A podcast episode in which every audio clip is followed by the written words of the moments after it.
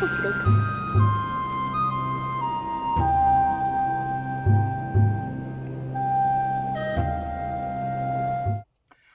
right, everybody. Once again, welcome to another wonderful Professional Goblins podcast. And now we actually are a podcast. Oh wow, hang on, I have a echo here. Cool. Um, so I guess I'm listening to the podcast today. Um, so yes, we are the Professional Goblins. Sans Mike for the moment. Uh, I'm sure he'll be joining us shortly. Um, with me, as always, is one of my lovely co-hosts, Savannah. Wait, you introduce yourself. Talk about yourself, Savannah. I see how it is. Uh, Savannah Broadway uh, may eventually be joined by my co-pilot Ellie. And uh, who, who is this strange bearded man we have with us today? Uh, I would be Jimmy Sanders uh, from Mythica Gaming. I do the lead game design for that company, well, my own company. Uh, and I've designed uh, Legends of Draxia, which is a card game that is on Amazon currently, and doing a Kickstarter. Uh, finished a Kickstarter for the expansion for it recently, and we're working on that along with a few other projects. Well, m- well, thanks for joining us, and um, yeah. So if you guys don't know, uh, the show is kind of scripted, kind of definitely not. Um, and scripted by the, I mean, formatted. We have a general layout. Each of our hosts will be talking about the topic in that section, and then we're going to kind of move on to the next. Now, every now and then we're given a product to review. Well, our alter egos, I guess. But man, we haven't done that in a while, have we, Savannah? We have not. I'm feeling terribly bereft. So, Jimmy, Sir if you- Pumpernickel has has not been able to review any any RPG products. So if you got something quick, short, you want us to look at, like 40 pages or less, uh, we'll give it a quick uh, introduction on the next episode, Jimmy, if you want um, to send it our way.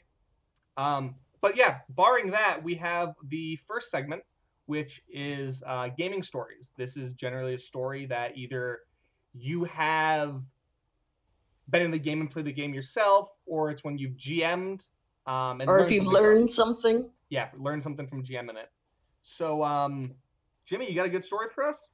Uh, I got a really excellent longer one that might take like five ten minutes to explain, or we got a shorter Let's let's do the shorter one. As much as I like long Okay. ones, uh, we are not equipped. not, for not that long. Okay. Uh, so the game, well, one of the PFS games I'm currently playing in, uh, I decided I always like to make make characters that are a little bit non-standard. That's always my goal. So Yeah, yeah. um, I designed a summoner, so that's the one that has that little Eidolon pet thing. If you're Mhm. familiar with Pathfinders, um, and so rather than taking that Eidolon and turning it into just a killing machine, which is usually what people do, uh, I chose to make it small and tiny. So it's a small size to increase the dexterity on it. Uh, instead of giving it all of the evolution points to make it more combat oriented or more whatever, I've putting every single evolution point into its skilled, which gives it plus eight to its bonuses on different skill checks. Uh, and basically turned it into a rogue. And so, as a level one summoner, I had a Eidolon that had a plus seventeen to its disabled device, and oh my if, god. yes. Uh, on top of that, if I I also took Expeditious Retreat and uh, Reduced Person as the two spells that my summoner knew, so I could cast both of those on Eidolon, making it move at a 60 foot move speed per round. And it's uh, Well, it, I away from reduced the, the per- away, away with expeditious retreat. Uh, in the in the ver- ver- variety of version of the spell, it's just plus 30. It doesn't specify a way. I think it used to, at least the uh, ver- variant that I've been reading. Sure. I think not. haste is special in that it gives you the extra attack. Uh, Expeditious does. Yeah, retreat haste does. is nominally for running away.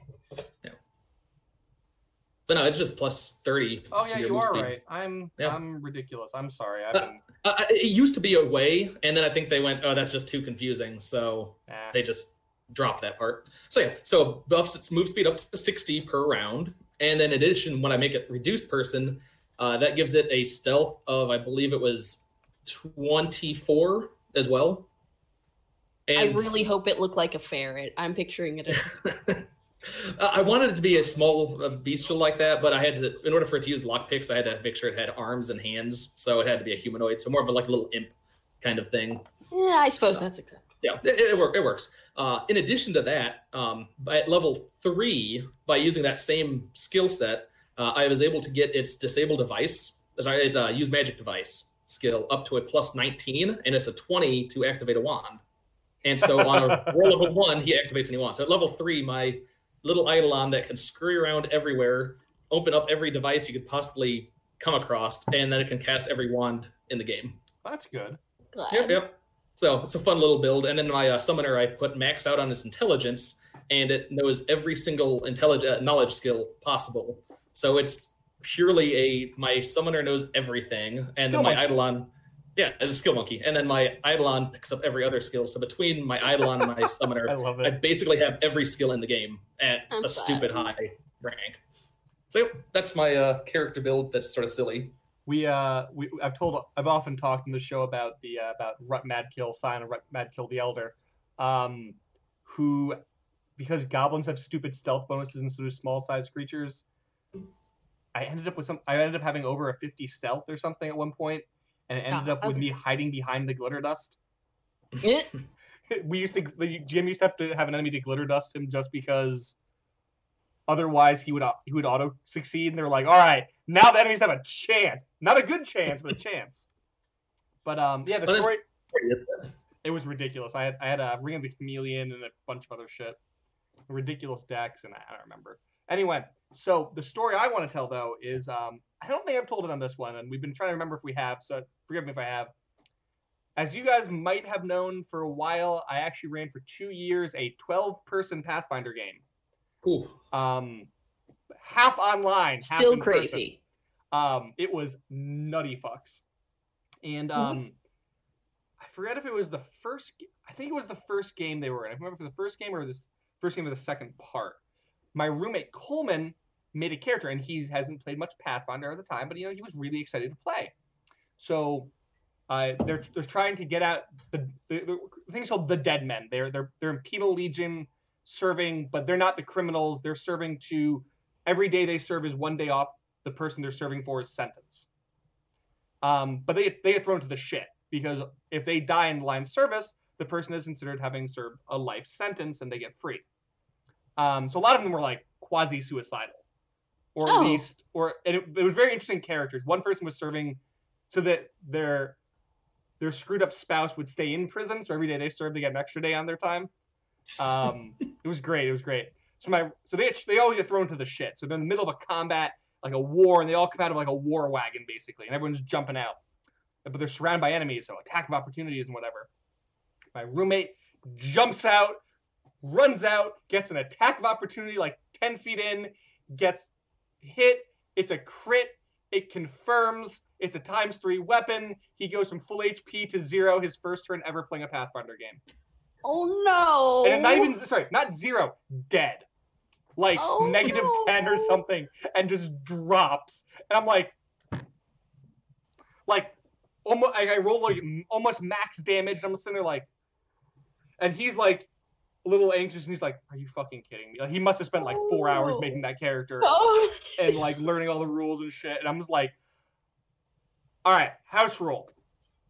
I call this the Col- Coleman's rule now. If you get dropped in one turn, or like some stupid amount of damage, you get your friends get a turn to get you up. I don't fucking care. Like, so the uh the cleric got to him next turn and healed him and brought him up to one at least. I forget what he got to. So from there, anyone gets insta-gibbed, no, you got to turn to get to them. I don't care. Like so now in everyone in my game, I have Coleman's rule because poor Coleman got just one shot in his first turn in a Pathfinder game ever, and it was like an at CR encounter. Just like I think we had like a pick or something, or maybe it was yeah, it was like a times three or four, Oh, those are nasty. and just rolled Yeah, a I twenty and confirmed it. And I was like, oh fuck, dude, I'm sorry. Like, they're like dice gods just hate you tonight. Ugh. So yeah, that's Coleman's that's Coleman's rule. Um, the house there we go. So uh, Savannah, you got any good ones? Uh, yeah. So uh, Mike's not here, so I can't give him shit for having bad taste and not liking the uh, powered by the apocalypse system. Um, it's awesome, by the way. Um, and one of my favorite things about it is that you can reclass your character Mm-hmm. as long as you get to a certain advancement point. And my character is totally going to do that because he's a cult leader, but his cult has done nothing but try to murder him this entire time. As one does. Indeed, indeed. Um, because I just at the beginning of every game you roll to see how your cult's doing, and inevitably, inevitably, they are just pissed with me always. And so I have decided that um, we ended up uh, freeing a settlement, aka uh, we knocked down the door and uh, murdered their leader and said, "Oh, hey guys, you're free now." Um, so my character is basically like, you know what? I like this place better than my cult. No one's trying to murder me here. This is mine now. so he is on the track to changing class, and I'm very pleased about it. Uh, that's He actually might just retire. It'll be great. So that's actually surprisingly similar to a game I was playing in once. That was an L5R game. So uh, all that that samurai theme and stuff. It was supposed to be a little one shot because somebody was like, you know what, I'll just run one because the group we were game we were supposed to be playing people didn't show up for or something like that. Mhm. And so uh, it was me and one other guy, and then the GM. So it's just the three of us. And it starts out with us in this like tavern area, and somebody starts choking and dying, and the other guy looks at me and is like, "I see that plot coming. We're gonna get framed." And we both just bolt out of there. And we just run. and so the GM's like, "Well," this was an impromptu game to begin with. It's not like Yeah, was yeah, running a module or anything. And so we just bolt. We just run. We go to the nearest. uh, We we just leave. Go to the nearest town. Uh, a couple of guards had like seen a picture or something like that. It was a small little podunk town. And so they see us get ready to raise the alarm and we kill them and then we basically just take their place. And we start running this town. It, it turns from this one shot that we intended just to play a one one and done kind of game, and we end up playing like oh 10 sessions where we built this town and started like running it and forging documents and it was just it turned into a whole I'm so glad. It's like the murder hobo version of the Inspector General. Just end up infiltrating the place. I love it. Yeah, it was, it was a good game. Yeah.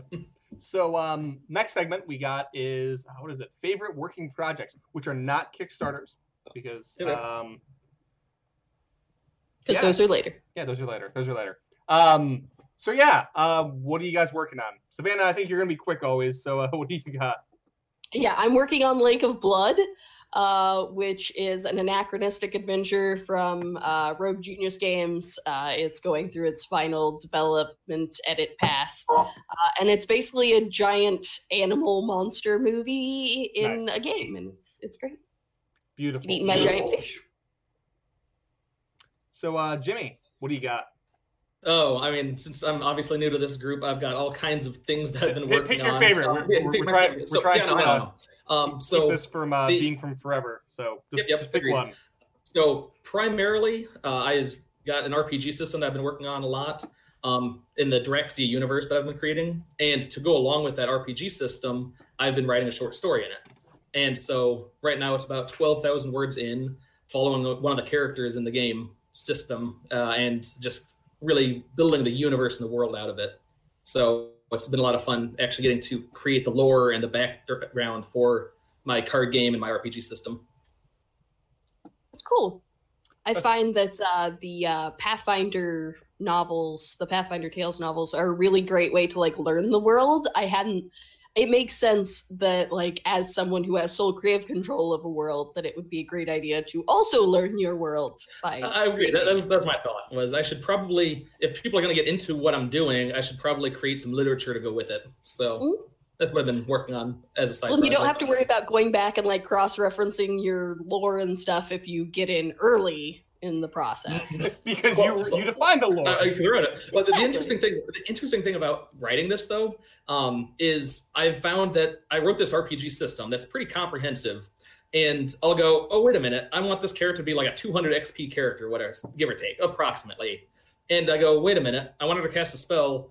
What are the what are the limits of that spell that she'd be able to cast? So I'd go back and reference my um, spell creation tables and go, okay, well, the max range she could potentially have on that spell is this range with this kind of statistics.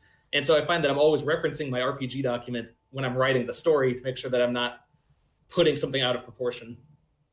there are definitely plenty of readers that appreciate that, so I I admire your dedication. It takes extra time, definitely. Yeah, like I, I'm totally into making character sheets for my characters. So So uh, we, we did that with uh, Nagwal. Actually, when I wrote when I wrote uh, Necropunk way back when, we actually have a story that never got released, but it's like it's like 50, 60 pages long. Um, but it never got released, but it served as an, an internal way of like, oh, they can they do that thing in this scene. Can we make them do that? How do they do that? Oh, he's a sentinel with the okay, good, yeah, yeah. So it kind of worked. At some point, maybe we'll release it. Maybe if we uh, do it for Pathfinder 2 or something. But it's a very Starfinder-y thing. I don't know. Anyway, so uh, we just released Alt Path Martial Magic, which apparently got pretty good.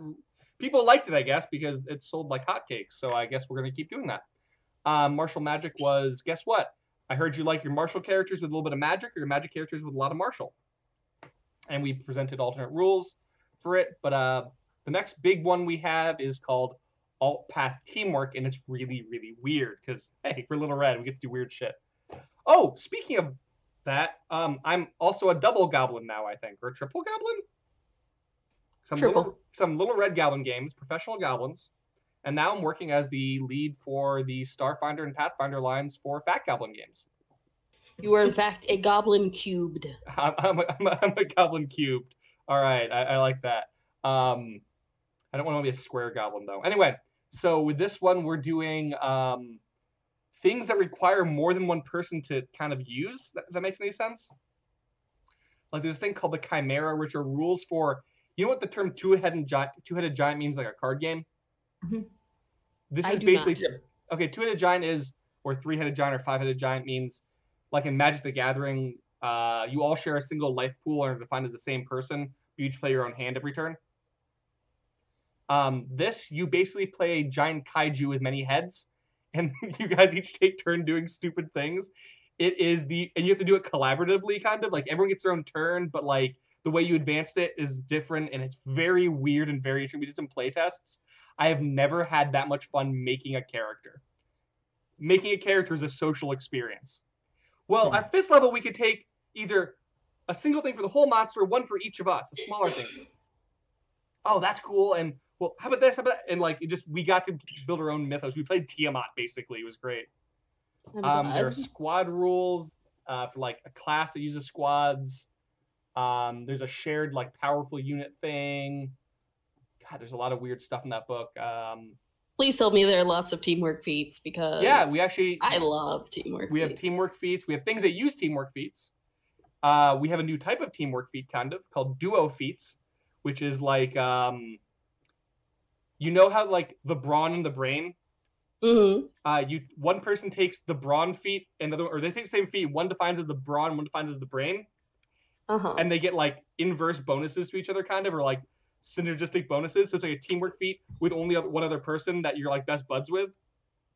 Okay, so you should definitely have Master Blaster as like Yes, we do. iconic. We do. I'm so glad. we ha- it's called uh, uh it's some it's something called like like a mounted brain something platform. And like you Mhm. can totally ride like an ally and treat like a uh, like a mounted creature. I'm glad. um it's good it's good. Uh we got lots of weird stuff with that one. Uh but that's yeah that's what we're working on right now. Um i'm drinking from a fire hose trying to learn all the fat goblin stuff right now. And uh yeah it's about where i'm at. Fair. fair indeed. Um you want to move on to the next section Uh, so, favorite new project that is not ours, nor can we profit from it. so savannah do you look like you have an empty slot there Uh, yeah, I was going to say I, I am a terrible person and have not done my homework this week because I've I've been working many hours. So shame be upon me. Um, I'm I'm quick too. My thing's in the Kickstarter section, so I'm not going to uh, not going to kind of uh, talk about that until then. So I'll uh, I'll hold off. So Jimmy, what do you got for us? Okay, so apparently I'm the only one to Yeah, you're the only bring cool in one, I guess. conversation here. no Apparently. pressure. Yeah. Um. So mine comes out of uh, a huge amount of conventions. I go to uh, promoting my stuff. I go to a lot of conventions, and so I uh, met a girl named Lisa Sell who does amazing 3D artist for dragons. Mhm. Um, so she does a lot of sculptures and uh, this and that.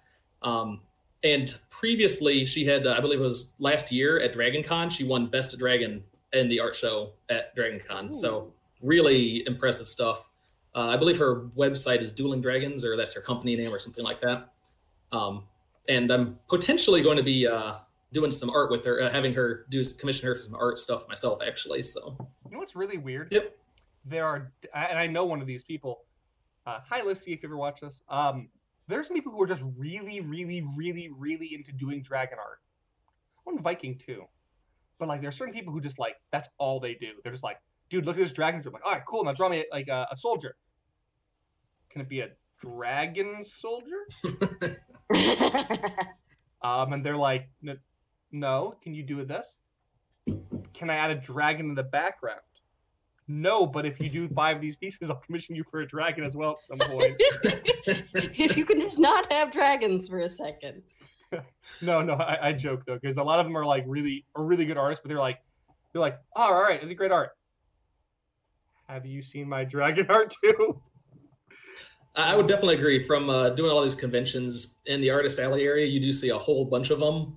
Uh, I would say Lisa's probably the best of the dragon artists I've seen, though. So I, I'll give I- her kudos I there. say, I'm, I'm very, I'm sure Lissy will have to like combat her like art dragon duel because I think that's like a title that she would like to have. Dueling dragon art, I like it. Um, I will kind of mention what uh, Mike listed here because I think it's cool too. Um, if you guys don't know Pinnacle Entertainment, they do uh, Savage Worlds.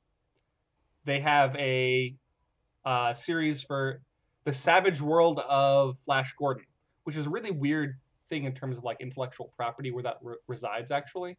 Mm. Uh, there's a huge battle over it. Part of it might be in the public domain, but probably isn't. Um, but anyway, uh, there's a they just put out a book with flat with flats, which are like uh, paper miniatures for it, and it's on drive through. I think it's only a, a few bucks. It's uh, let's see, it's four bucks, and you get a huge thing. It's a bunch of the stuff. Yeah, I know, it looks pretty good. So I'm just uh, I'm pitching for Mike.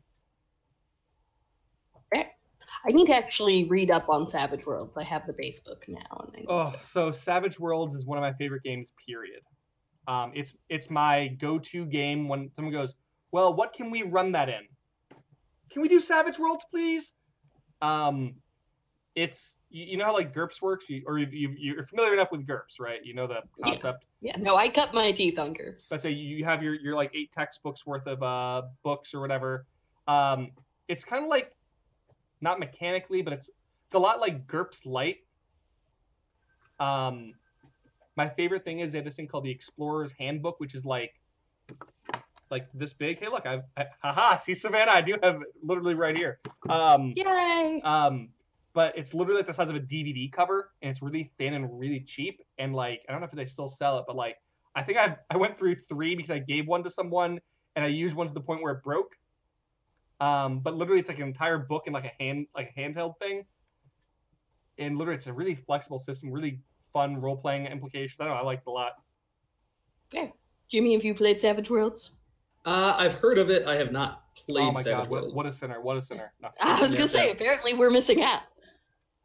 Apparently, Well, well, one of the things is like, you know, when you go play like D and D, you're playing like a fantasy game, or when you play like, I'll say Starfinder. 'cause, Hey, guess what we guess what we write for? Um, you play a sci-fi game, you know, or like World of Darkness. You're playing that Vampire the Masquerade stuff, you know.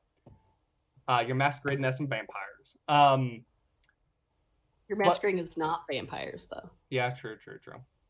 Um, Savage Worlds is very open. It's like, yeah, whatever the fuck you want, go for it. And a lot of stuff is like, yeah, that seems like a quirk. Go for that. Like, it's very like rules light. Very um, like it's definitely got some mechanics to it. You can definitely dive into those, but like, you can give someone the book in like ten minutes. Like I don't know, twenty minutes later, they're they're able to play the system just fine. So, with that tangent being done, can you guys tell I'm a Savage World fanboy? Um, maybe, maybe. a little. So let's see. Um, Pathfinder Starfinder news. Yeah. I guess I don't know if Mike can see our things when he edits it later. Um, let me pull that down so we have the news up here. Oops, sorry. I'm, I'm trying to look at my notes on the laptop here. Um, so second edition is still coming up. I'm excited for that. Jimmy, how much you ever play uh, Pathfinder? Yeah, I'm, I'm in PFS. Oh, that's right, you now. you're- Um, that's yeah, right. I was, so uh, I've I have a lot more experience with three five as what I primarily like ran and GM'd for years and years. Mm-hmm. and uh, up this earlier this year, like in January, February, um, I started recently working with uh, Legendary Games, which is a Pathfinder We're, third party familiar, publisher. we're, we're, we're Yeah, familiar yeah. with uh, Legendary. Yeah, mostly to the viewers if they didn't Yeah. know. Um, and so Hope they're familiar with it. uh, basically, I went, okay, I'm starting to work with a Pathfinder company. I know 3.5 really well. I should probably learn Pathfinder. so um, earlier this year, I actually started grinding my way through all of the differences and nuances of PFS stuff compared to original 3.5, which it at first I was thought, okay, it'll be a really quick transition. And then I found that I had to basically reread everything because there's just tiny little tweaks on enough things Yo, you, you, you- there was no way to just not reread every single line of the book, which I, um, took forever. I I have a game coming up tomorrow that I'm GMing, and a guy um, is actually switching over from three five. He's like, I think I played Pathfinder once. I don't remember, but can I play? I'm like, yeah, yeah, cool. It's a super newbie friendly game, and he comes out with a character. I think he it's eighth level, and it ended up with like 18 AC or something, and he's a frontline fighter. I'm like, Oh god, no, no. you, if an eighth level child farted in your general direction, you'd be hit. Like. Yeah. He's like, really? I'm like, yeah, it's a little bit higher power level. Not, uh, I would recommend it. I think he's rolling a sorcerer now too, but um, it'll be fine. Um, but yeah, I mean, if his sorcerer had AC 18 at level 8, that wouldn't be terrible. we so do my friend that's running a PFS game with me that we're going back and forth, he's running a frontline guy, and he's built specifically to be tanky. Like he's just cheesing it as best he can. Mhm. And at level three, he's sitting with a 26 base AC, and you can buff it up to 32 after two rounds, Oh my god. which is insane. So we do a lot of playtesting around eighth level because it's a good mid-level thing. Mhm. We have a low level, we Nice have like transition. twelve, but we put it at eight so we can get a lot of like the meaty mechanics uh, of stuff we test. So we have a test character. I think he's a paladin. With before he he challenge or um, smites before he does any of the spells, anything like that, he's sitting at like 32, 33 or something like that. yeah, which Um, is solid. and he and he's just like don't care um so that's where that's where i'm like okay eighth level i consider like 30 oh you're at 18 ooh uh buddy you need to be at least 24, 25 minimum. my, my, most of my fighters end up in the in the low 20s somewhere if i'm doing a martial character I'm not, and i'm not giving two shits about my defense Yeah, that's part of why 5e throws me off because it's the AC is just different in E. 5e. hey we're not doing Thaco, right yeah. um because you know it's easier to subtract numbers from one number to another number than it is to just add up all your modifiers. That's that's a lot more simple Uh, for that- that. I, I was gonna say, I suppose that is technically true. Yes. yeah, yeah. so anyway No, um, that's true. So, uh, let's talk about what's actually going on in this. Um, so I, Mike's not here, and I kind of feel like this is kind of cheating talking about it with when, I- when he's not here. Um, I'll let him go into his thing a little bit more when he gets here. But suffice it to say that there's this dude who's going around to a lot of products, and he's kind of venting on them. Um, he's calling uh, again. I'll let Mike go into his products. Is they started on his, and they're like uh, calling stuff like commie, whatever, stupid things. And uh, on one of mine, I got a wonderful tirade from him, something to the effect of like, uh, I'm going to censor myself here a little bit because uh, he was quite interesting in his choice of words. But USJW leftist fucking snowflake, um, you're going to classic. indoctrinate the youth and everything, and it, and it got me on an interesting thought of authorial responsibility. When you're writing a book or when you're writing a game or if you're doing video or any type of art, you have the onus is kind of on you to not worsen the world, you know? I don't know if that makes any sense. Like, you shouldn't go around writing Nazi propaganda no matter how much it'll make you. I can appreciate that. Um, and I think you can definitely separate the art from the artist, but you can't separate the art from the artist's influences, you know? hmm like I'm probably more left of center than you know anything else, but so you're probably gonna see some of that stuff in there. Like I'm I'm probably not gonna go, you know, be a giant asshole that that stuff, but and I don't shove it in there. It's not like I'm like, oh, I need to use this as my platform. It will become the left's fist. No, like if it fits, I won't not do it. You know, but like I don't need to make I'll be transparent. I insert gay and and gender wibbly wobbly folks in my stuff all the time Well, on here's- here's the thing. purpose. you can do that and i'm totally like the thing is though that, that should be kind of normalized and i'm okay with that but the thing is like i wouldn't go out of my way to make like i'm saying like intrusively so like i wouldn't do it to the point where oh hey the the leader of the new third reich's gay by the way like like to the point where like it gets in the way I, i'm all the way down for like i wrote that uh, big superhero book a while back rift Mhm. riders oh god there was lgbt shit all over the place and did I need to? No, I thought it was fun. It fit, you know. But to a degree, you I think you you can't really separate it from the uh, kind of the authorial responsibility aspect, you know. All right. So for leaving most of that uh, for Mike. Yeah, we're gonna leave Mike's that the actual like what he said thing to Mike because I don't want to rob him of that. Um, Well, but we it just got me on finished- that tangent. What Say was we that? just finish all this podcast, and we, he logs on, and we just Yeah. start over at the beginning, and he just sort of talks for like thirty minutes straight. That Yeah, good. no, sounds about right. Uh, so Jimmy says that uh, you've talked with some folks who played uh, Pathfinder Second Ed. Oh, a, a little bit. Um, so at uh, GaryCon and at Origins, uh, they were running uh, demos of uh, P2. Um, talked to them a little bit. Didn't have any in-depth conversation. So I've Yeah. seen it be play, been played. Um, it seemed to be pretty well received, actually. Um, in general, uh, I think what it was is sort of similar to what D and D did with Fifth Edition, where they sort of tried to simplify some things, make it a little bit more accessible. Um, although I think it's probably still a little, a little bit heavier than Fifth Ed is from what it sounds like. Although, like I said, I didn't play it, I didn't read the rules. Uh, I'm very very minimal knowledge on that, but it does seem like it's a more accessible version of Pathfinder than what or what Pathfinder has become, which is good. I think. I, I think it was needed. Yeah. I yeah, think- I got in halfway through a um, a demo of it at PaizoCon, and it just feels really dynamic, and I like that. Like the the flow just feels really good. Uh, my character was incredibly ineffectual, but I had a very good time being ineffectual, so I guess that's that's the main thing. that's fun. Let's say I, Well, I- when you don't have, when you have bit pre like- you don't have that much control. Yeah, I was gonna say he spent like three rounds uh getting off of the building that he was on, getting into the down to the ground level, and then running upstairs trying to get at this caster. Because I couldn't I literally could not damage the skeletons that we were fighting. So I'm just spending like all this time using all my actions to run up there. I'm gonna sneak up, I'm gonna shank the caster no, never mind. I fail my stealth roll and get fear put on me twice. so I would like run away because of the fear spell, make my check to not be afraid anymore, run back, and then get fear put on me again. my character got cardio. That was his accomplishment. there you go. You should get the athletics feat for free. Perfect. so let's see what else we got. Um, again, I want to hold that off. I have Mike here. Ah. All right. So in that case, do we want to uh, talk about D and D five E at all?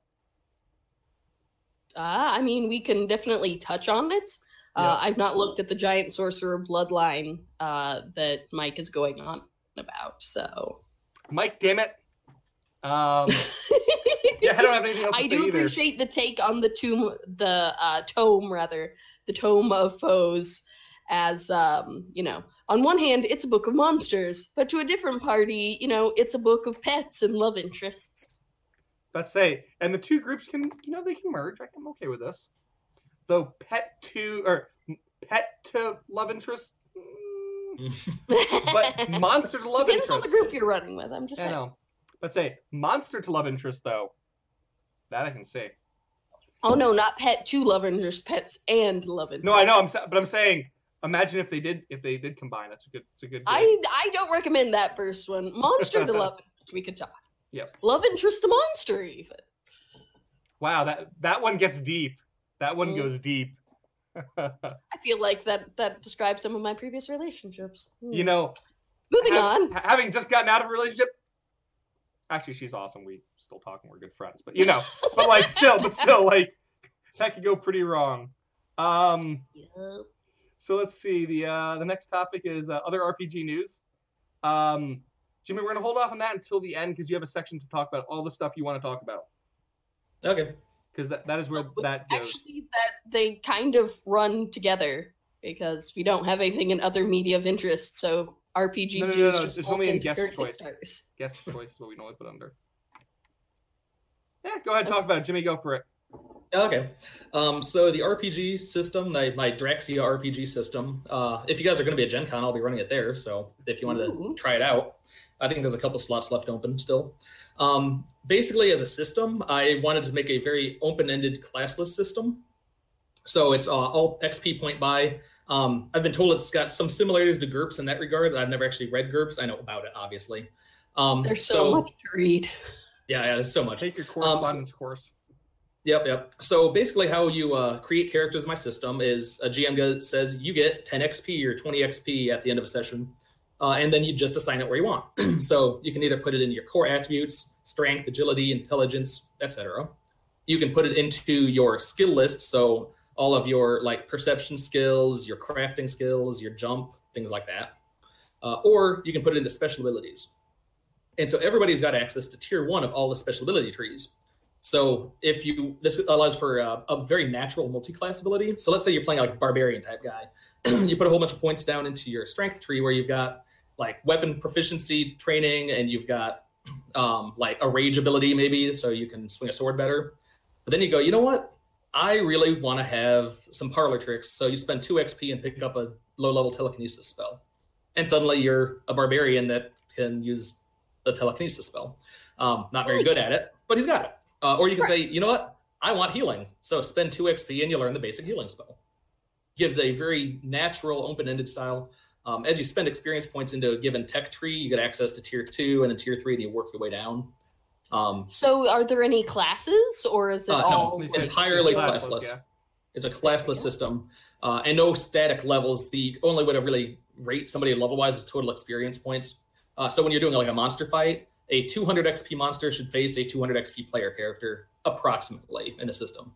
Um, and like I said, usually about 10 to 20 XP, depending on how fast the GM wants to uh, accelerate the campaign um, as the system goes.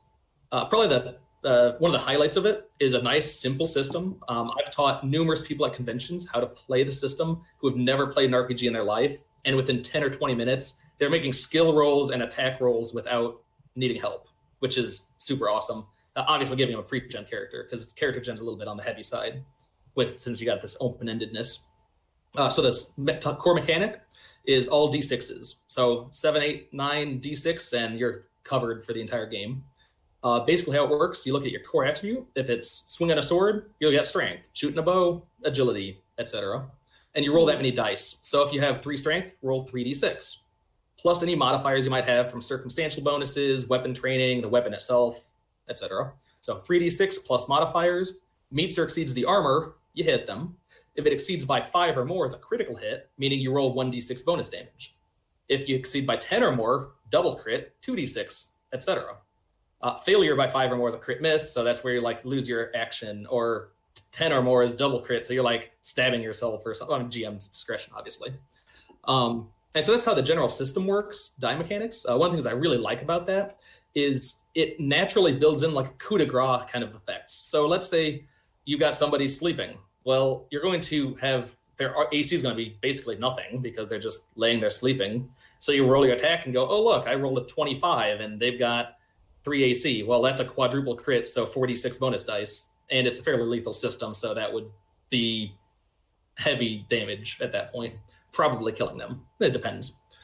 Um, so that's the mechanics. The last thing I'd like to uh, touch on, if I've got a moment still, uh, is customization on item crafting and spell crafting. So I've got custom uh, item crafting rules for making masterwork equipment and enchanted equipment.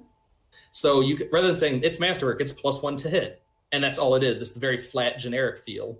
Uh, you can craft your own weapons where you've got multiple tables and charts for chance to hit, damage, damage penetration, uh, other alternate abilities to be crafted into it. And so you can pick and choose out of those charts and say, I'm crafting a masterwork level 20 item or masterwork level 15. Pick and choose out of those charts to create the object. So you get a really high end level of creation in your item crafting, which is cool. Finally, the spell system. You've got custom spell crafting rules. So I've got pre gen spells. But if you want to make your own, uh, cast time, duration, area of effect, range, all of those different casting attributes are all in there. So you can pick and choose in a similar way to crafting your weapons as crafting your own spell. Uh, so, for example, you can make a spell with a, light, a lightning bolt with a one mile range. Does no damage, but you got a one mile range. Uh, unless you give it a 12 hour cast time, and then you create an artillery spell because you just took your time to ramp up the damage with your one mile range by making it a 12 hour cast time. Uh, or you could do the same thing with like a telekinesis spell. It can lift 10,000 pounds, but it moves five feet per round because you're lifting 10,000 pounds. So super flexible there. Um, obviously, we got a short amount of time. I could go into a whole bunch of balancing mechanics, but that's sort of the highlights of it. Uh, the system's on my website as a free PDF. So if you guys are curious or other people are curious, uh, mythicagaming.com as the uh, RPG system. It's still in development, still working on it, but uh, still very playable and lots of neat stuff in there. Cool. Well, thanks for sharing that with us. I mean, people can go pick it up on his site. Um, Mike, when you when you watch us, if you watch us, I wonder if he's gonna watch this. Um, Mm. we'll- I see. mean, isn't, isn't he the one who like uploads it to YouTube? that doesn't mean he has to watch every second of it. Though. um, He should. when- if he doesn't, I'm going to be very disappointed. me too. Uh, when and if he watches it, uh, we can toss the link up in the description. Um, so, um, kind of keeping things going. Let's uh, look talk at Kickstarters because I actually have one this time. Oh my gosh, do it. Um, and I'm kind of like glad it didn't end before this uh before this actually happened because like, I I think I put up like what two three like almost a month ago or whatever, and there's still six days left on it. Um, I'm glad. it's called the Game Master's Tome. It's this weird like uh it's not really like your normal gaming Kickstarter. It's just this random journal with all the, these like pre-printed pages with like here's an NPC's name, his location, whatever, and like a little box section for him. So you can kind of keep it Mhm. going really quick and easy. And it's like, oh, that's cool. And it's like, I mean, it's 30 bucks, so it's not the cheapest in the world, but it's a cool like GM book. So you actually like hit your players in the head with the GM book. Just be Mm. like, no, you no, you bastard. Bop, and just hit him with it because it's a nice thick book. Um, that's not how power attack works. Um, you know, whatever. no, you can't roll underneath the table and not tell me what it is. Whack. um, in a game I used to run, we had this thing called the uh, the GM stone, which was if players did something stupid enough, a monolithic stone would fall on them. We had a sub GM who helped me run because it was a big game, and he had the sub GM pebble he could throw at people, um, and they would take damage for it if you did something stupid in game. You got you, you do something stupid. sort of back and forth about mechanics like that. Yeah, I don't know. It, it was for fun. No one ever died from it or anything. Um, I mean, it, it's not just the dying. Um, I had a, a friend of mine that her group specifically ran with GM Lightning, nice. and if you fucked up, then you got struck by lightning. And so, for whatever reason, she decided that she could do whatever. Like in whenever she played with our group, she could do whatever, and if she was struck by lightning, she would stop. But she never informed anyone of this. So she got up to weird, wacky hijinks and expected us to like Lightning bolter. check her actively on that. It's like, no, that's not. Please stop. Oh, so Oh, yeah. the uh, the book the book thing is um, I think it's already made its goal. Let me see. One second here. Oh, apparently my laptop decided to shut out. Um, yes, they they. Oh no, they're not going to make their goal at all. Never oh, mind. No. Well, they asked for sixty thousand dollars. Oh, That's really high. what that's, did that's they? beyond. I, I guess it's like print. They're printing on like the bones of like ancient, you know, kings or something. The, the Apparently. dinosaur skin. Um, Ooh, bone paper. I'm writing that one down. Where's my post-it? we had cartilage Yep. paper in uh, Necropunk because cartilage good. was uh, psychoreactive, so you technically can control your paper. But anyway, um, they got four. They almost fifteen thousand dollars. God damn, man, come on! Like almost three But for printing- backers. I say for printing books, it doesn't cost like you can do small print runs on books. Like big complicated games, you got minimum print orders that can be large, but books are much more Oh, dude, that's demand. ridiculous. Why are you gonna get like? Uh, I think also it's uh, it's geared towards fifth edition, but I looked at the stuff in there and you could use it for any game pretty much. It's not Mm. like it has like some character sheets in there, but most of the section I cared about was like, here's a city, here's the cool things about the city, you know what I mean, all that stuff. I don't know, I thought it was pretty cool. So Yeah, um, maybe they'll relaunch it. With a reasonable um, thing. Yeah, I didn't realize that a sixty thousand dollar goal. Damn. It's so big. Yup. Um, like a, what, a launch Nogwall for what? Like, like two thousand or something? Come on. I'm also a frugal bastard, but that's okay. Um, yeah, I was gonna say Mike runs on a shoestring budget, but like, Well, that's it. still. Welcome to being a third-party producer. We, our budgets are literally shoestrings, and uh, we might tip you with some chewing gum because that's what we're gonna make too. Okay, do the shoestrings have aglets though? That's the question. Uh, Mostly because I wanted excuse to use the word aglet. And it's a great word, by the way. I was gonna say It depends on your on, on how what your previous works are. If, Fair. if you if you've got previous, yeah, but you know I'm not not promising anything. We'll see how it sells. you, you, I think it's based on percent royalty. that that is logical. Um, let's see what other ones we got. Um, legendary games. Hey, did you add that one? Oh, you added that one. Okay, Jimmy, you can talk about that one because I don't know about that one. Yep. Yeah, that's uh, the one I'm uh, designing actually. Well, Cool. have designed for the game. Uh, actually, I got the front of the box sitting right here. I don't know how well people can see that. So, Fates of Madness. Yeah. So this is an RPG card game. So the uh, quick story behind it is basically I met up with legendary uh, Rachel Ventura from Legendary Games at uh, Gen Con last year, and she said we're expa- they wanted to expand out into doing board games, card games. And so she approached me and said, "Hey, I like your other game you designed. Can you design one for us?" And I said, "Sure." So we sat down and looked through some of the uh, books that they had, and I settled on their uh, Gothic Horror line, their Gothic Horror Compendium book and it had a whole bunch of really cool art assets and things in there and just seemed like a fun thing to work with and so i set about basically designing an rpg card game out of their art existing art assets along with using some of the, as much of their lore as possible Mhm. um, in a light format format Yeah, yeah. uh, yeah. so, uh, so for example, in that I've got uh, in their Gothic Horror Compendium, they had some pre-gen characters, uh, which would be these guys right here. So I basically took their name, took the character art asset. Uh, hold, hold it a little higher, to- actually. oh, You sorry. could. Yep. There you go.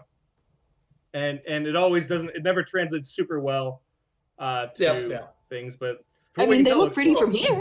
Yep. Well, and if you go to the uh, Fates Madness website, all these there's tons of art on that Yeah. Kickstarter, so you can certainly check that out easy enough. Uh, so basically, what I did was I took a lot of their existing art along with some of the stuff we reformatted it a little bit and changed up just a little bit, uh, and I created an RPG card game. My goal was to create a quick, light uh, system that you can basically play in like 20 to 30 minutes. Uh, it's designed as a one to five player game, so you can play it by yourself, which is really cool. Uh, alternately, you can run it with the GM to add that extra level of uh, interest to the game. So basically, how it plays is you have uh, a party of four adventurers always. So you choose out of those eight characters, choose a party of four. You're by yourself, control all four of them. Uh, if you got multiple people, then each person controls one or two of them, depending on how many people in your party. Mhm. And then you start adventuring. Uh, and you do that by drawing location cards, uh, which would be these ones. Either it'll be a monster, like that guy right there, or it'll be a scenario card, a place, like the derelict house here. Mhm. And so if it's a monster, you start killing it and try to beat up the monster. If you kill the monster, then you take its, well, look for loot, try to find stuff. Uh, if it's a place scenario, then you uh, try to um, do whatever the scenario event is. So, like in that derelict house one, uh, they have like a little one liner. There's an unnatural storm that forces the party into this abandoned house. Uh, and then there's loose and missing floorboards. So, you have to make an agility check, to, a dexterity check to see if you uh, fall through the floor. And if you do, you take damage. And so, everybody will uh, make their check and try not to fall. Uh, and after you've done that, then you go on to the, the post event action, which is either using a heal skill, making a potion with an alchemy skill, or searching for treasure, making another attribute check, looking for stuff. Um, so that's the basic gist of how the game plays here. And it's on Um, Kickstarter now. It's on Kickstarter right now. Yeah. Uh, and What's your goal going to be? Uh, Six thousand is 6,000. what the That's a pretty reasonable, obtainable thing. I mean, you Yeah. guys still So- got you still got ten days, and you're a little over half on that. You'll, you'll definitely make it. It's one of those things with Kickstarters that they like, they kind of take off in the first and little they bit, stop. and then and yeah, then then they they just flatline for like a week or two. You shit your pants, and then the last like week or so, they just like shoot through the roof, and you get it, and you're like, oh, thank gosh, oh my gosh, oh, Yeah, you know. agreed. I mean, we're looking at another two thousand dollars basically. no, you'll be fine. We're good. So I'm, I'm pretty with- confident we'll with it. Rachel, with the immortal Rachel Ventura, Ventura on your team, you'll be fine. She's awesome. I remember meeting her once or twice. Um, yeah, that's why we're here right now. Yeah. Well, that's why I'm here. Um, but yeah, so we so we kind of did your segment earlier. Um, I have a Kickstarter. You have a Kickstarter. Okay, please give us your Kickstarter. I do. I had to find one like last minute uh, because I knew that it was there. I just didn't have the link. Um, I don't think it's gone live yet, but it will be coming up for July. Uh, it's called Dungeons and Doggos. Oh my god, I'm in. Sign me up. I don't even know what it is. I know. I'll I'll have to send you. There's a um. They're basically their Kickstarter is for a line of minis, Oh my god, yes. and they also have uh, dog racial rules for 5e, and like dog specific magic items and I love it. feats, and yes. This this Wow. feels like um David like David like something David Silver would write. You know who that is? He's Yes. the Pony Finder guy. Yeah, sounds like something he would write, and I'm okay with that. Um, but yeah, I'm, I'm excited for that. Uh, I, I love doggos. Where's my doggo? I was thinking about setting up a Kirk cam. Like my dog, I have a corgi named Kirk who generally sits on the floor like over here, but he's he's absent today for some reason. Um, and we'll figure out a way to do that someday though. Um, I was about streaming and having a corgi cam in the corner where he's on a bed sleeping. Um, people, if I mean, someone would watch it. I'm sure. if if someone uh donates five dollars, I'll give him a treat. I'm glad. I'll be I'll be a fucking like I'll be a fucking millionaire overnight, and I'll have a fat corgi, and I'll be okay with it. yeah, I was gonna say, and also will be very round. You can roll him around. That's okay. He uh he wouldn't mind that. Um, all right. So we got anything else to touch on today? Mm, I don't think so, actually. Can we talk about your awesome hair because it is awesome? I like, yeah, I like the spikes. Yes, thank you. And Jimmy, I like Uh, your beard if that counts. Well, I appreciate that. It's it's it like takes Yeah, uh, no, the the hair on this podcast is on point. it's a long effort of love making these things grow out. Doesn't happen quick. let's say I um Savannah, were you on? Did I show you the the creepy stalker pedophile uh, mustache I get? I remember you mentioning it. I don't remember if I saw it. So I actually We grew, we did agree that you should never grow Yeah, facial hair. I yeah. remember that. well I if I grew a grow, goatee I look like Shaggy, um so I don't do that. I used to wear a teal a, a, a teal shirt and I hated Scooby Doo. Long story. Um, and like I had like a like a like a goatee and I was like, and everyone's like, oh, Shaggy. I'm like, shave it off that, and I'm like, no, no, I'm done. Get it off. Get it off. Um, but at one point, I kind of grew. I think I, I had like a month worth of facial hair or whatever. So I got I shaved it off just like in the shower, and I came out looking at see what I looked like with various facial hairs. I had a mustache at one point, and I looked straight up like a pedophile. Like think of like your iconic pedophile like face shot like From the seventies, right? no like today like Oh, just today. like the creepiest okay, dude you can think of. I just looked super sketch because it wasn't like long enough to be one. It just looked fucking sketchy. Um, I am not allowed to have a mustache, though. I did at one point do a no shave November, and I shaved my mustache into a Hulk Hogan, Ooh, and classic. I thought it would look stupid as hell, and it was funny. And I got into a serious relationship that lasted like a year and a half. because of that mustache. I, I choose to believe that. I think either that or she saw past it and was like, okay, I guess. I guess he's mm-hmm. clever and funny, but he has that stupid thing on his face.